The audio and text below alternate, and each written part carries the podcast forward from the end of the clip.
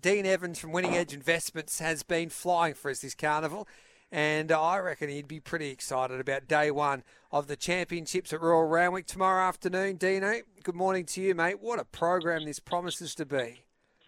Yeah, good morning, Gareth. And yeah, this is, uh, you can't get excited about a day like this, Gareth, and, um, and you can't be a racing fan. This is, uh, you know, it's one of my favourite days in Sydney. Four massive Group Ones and just absolute classics as well. You know, the Derby, the Doncaster, uh, T J. Smith and the Size Produce. These are these are races all steeped and, and very rich in history. Um, and, and they're the best of the best coming together for the championship. So we've got some brilliant fields. And, um, and, and you know, I, I like to look at the historical profile in the background of races. It's quite interesting how, you know, even in these big races, big fields, there's, there's some certain uh, form factors that tend to help you uh, find the winner year in, year out. We're on a soft track at the moment, soft five rails in the True, but drying conditions over the next couple of days in, in Sydney. Michael Wood telling me that he's never had the track better. He's never seen Randwick look better. So can't wait to see what unfolds over the next couple of weeks. Let's have a look at the, the Group Ones, and we'll start off with the Size. And Cylinder, that was so brave in the Golden Slipper, is the dominant favourite around two dollars ten or two dollars twenty with Bet three sixty-five. Don Corleone at seven dollars fifty.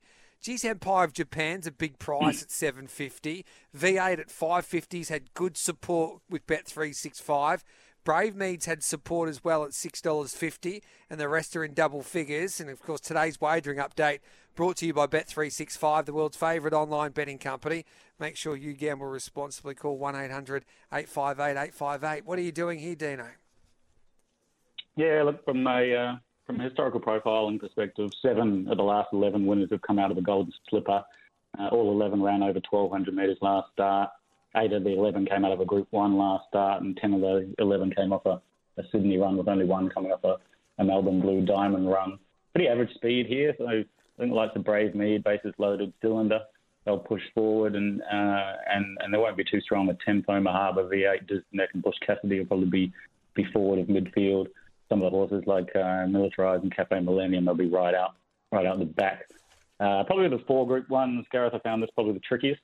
Um, you know, hard to really uh, sort of hone into one from a, from a um, from a betting perspective at least. You know, Cylinder, we've been following him closely, you and I, on the Silver Slipper and the Todman comfortably. Uh, unfortunately for you, at uh, was it sixty-six to one, he, he found one better in the Golden Slipper. Sorry, bloody mate. Shinzo. um, yeah, he, uh, but you know, ran a brave race, and, um, and you know, he's the one to beat. But two twenty-five is, you know, I thought it was a bit skinny. Um, From the rest, there's, there's quite a lot of these younger horses, um, Gareth. They're running really good sectionals. Brave Mead's run very quick sectionals with past two starts, the latest in listed grade uh, that he won. V eight won the, the Group two Size Produce uh, at his second start. He ran strong late sectionals as well. Uh, yeah, Bush Cassidy was second in listed grade and debut, then won a maiden at Mornington. Again, the, the sectionals were actually quite impressive. Um, and Empire of Japan, he was a, a British Plate winner on debut. He was pretty good in the, in the Golden Slipper. He's got the tongue tie on, which is a bit of a negative, but he's got Zach Turton on, which is positive. Um, yeah, just, I, I found this race a bit tricky. I, I sort of think yep. Cylinder deserves to be favourite, but um, you know, I just couldn't have him uh, as short as he is at sort of two twenty, two twenty-five. I sort of see him more as a, a two dollars eighty chance. I think Brave Mead, um, you know, he looks a good horse, but from a profiling perspective, he's coming off sort of a Melbourne run that's not a Group One run. He had coming off a fourteen hundred metre run, which is not usually the right form for this. Um, and Butch Cassidy coming from Melbourne run as well. So uh, a bit of a tricky race. I think they've all sort of got um, a few convictions, either on price or other reasons. Uh, and it's probably, you know, a race where I might throw a few for, for exotics in terms of sort of, you know, those, those sort of five that I've mentioned. And um, uh, and in the hope of Cylinder gets beat, that you might nag a, a sort of trifecta or something like that. All right, then, let's have a look at the T J Smith, which is race seven. Nature Strip five dollars fifty with Bet three sixty-five. Private Eye at eight dollars. I Wish I Win at seven dollars fifty. Then you go down to Giga Kick out to four dollars twenty now. And In Secret, the filly at six dollars. So, Jesus, it's a good race. Marzu at fifteen dollars. Lost and Running first up at seventeen dollars. How do you assess this year's T J? Yeah, this is a great race. And, you know, obviously Nature Strip won it, won it three years in a row. Chautauqua won it three years in a row before him. Uh, Santa Ana Lane, Black Caviar won this race. So it's, it's always been a brilliant race.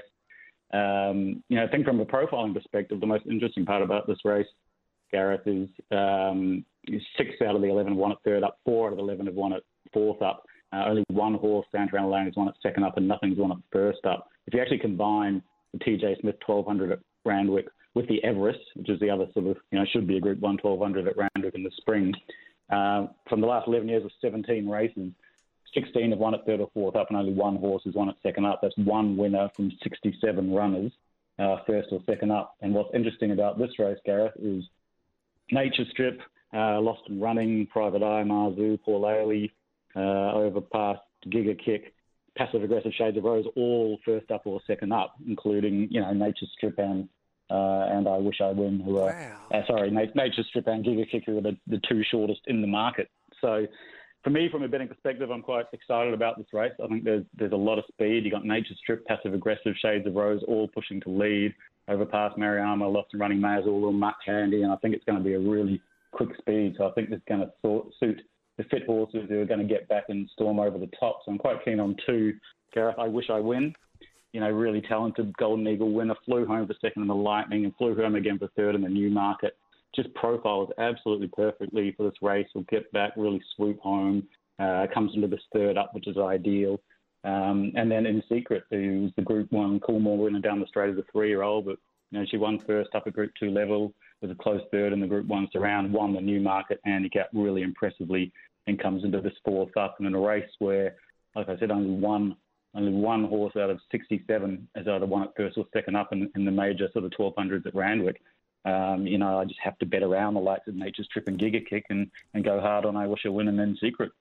I love it. So you can get seven fifty I Wish I Win, has had good backing with Bet three sixty-five for Moody and Nolan. And then, geez, Jay's Cummings was bullish too about In Secret, six dollars the filly. I know she goes to Wait for Age, but she's at a terrific each-way price for a two-time Group one winner. So can't wait for the T J Smith there in race seven at Randwick tomorrow. Race eight is the famous Doncaster, handicap conditions. And you you said at the start of our chat this morning that the the size was the toughest race. So I thought, well, I thought the Doncaster looks impossible for mine. So I'm looking forward to listening to you analyse this contest. Alligator Blood at ten, Mister Brightside at five fifty. Kerwin's Lane, unfortunately, is out now.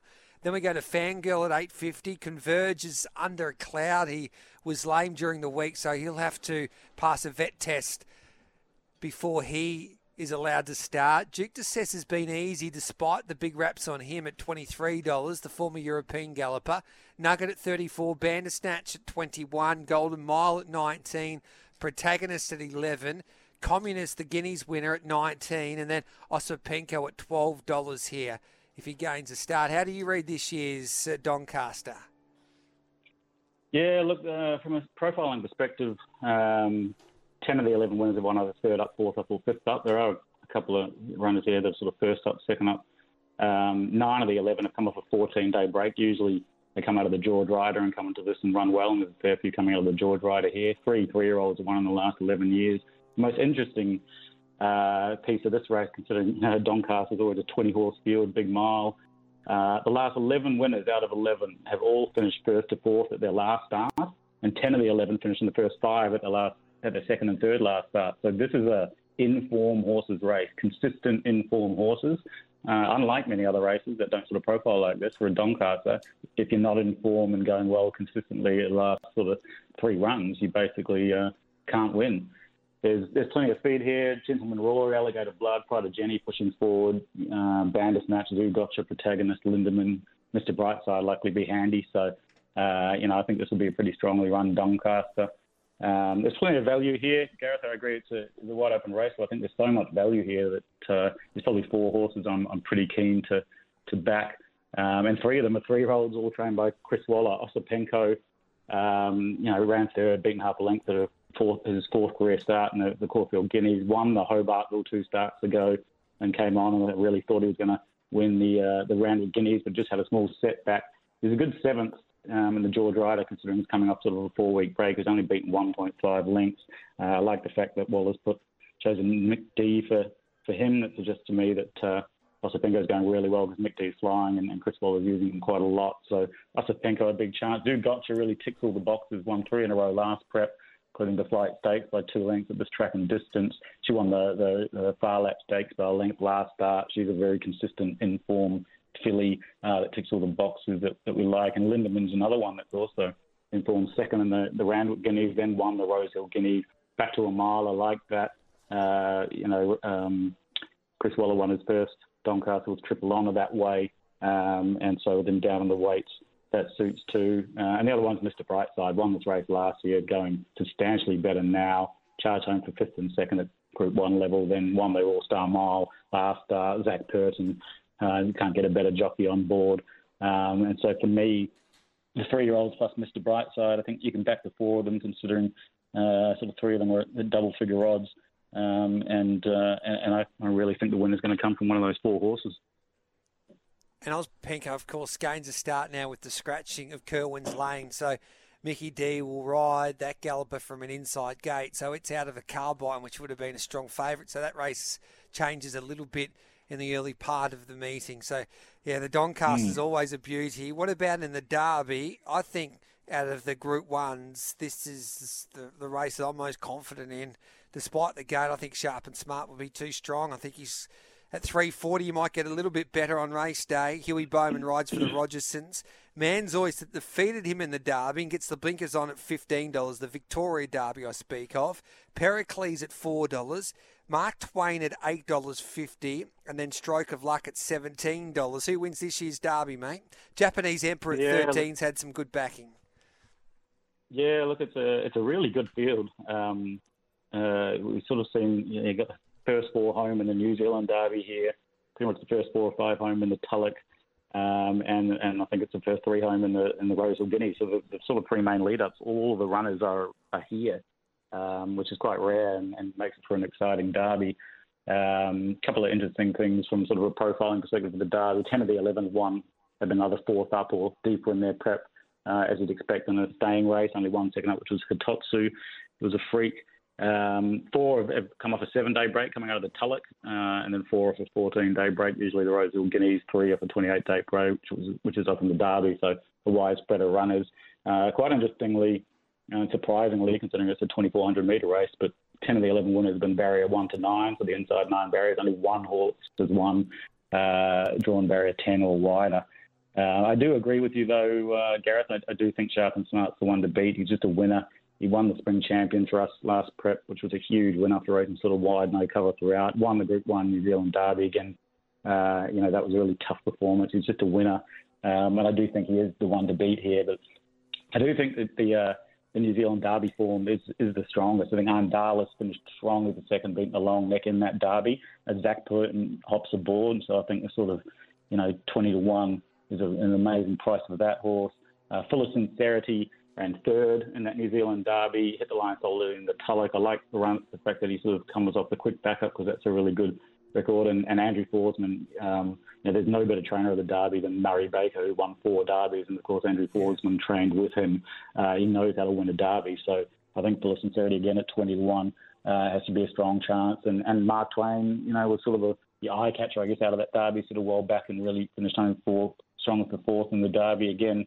I think the great thing about these sorts of races, Gareth, is if you can back more than one horse with the big fields and the huge prices, uh, I do think Sharp and Smart's the one to beat.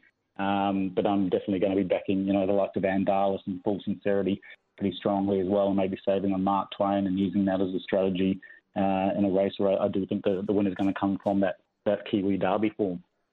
Can't wait for tomorrow, Dean, and we can head to Winning Edge, Winning Edge Investments. And the, the website there, and uh, go to the membership page. If you type in S E N, you get a fifty percent discount, lifetime discount with your services, not just racing, but N R L, A F L. It's a hamburger with the lot with Winning Edge Investments. So it's, as I keep on saying each and every week, that's the best winner that you can back. Yeah, that's a great opportunity. It's been great to uh, get so many of uh, of your listeners on board and, um, and getting great feedback. I seem to be enjoying it. So it's... Uh, That's brilliant, and, and we've got a couple of uh, really huge weeks of racing coming up. Good on you, mate. Thanks for your time, as always. Cheers, Gareth. Appreciate it, mate.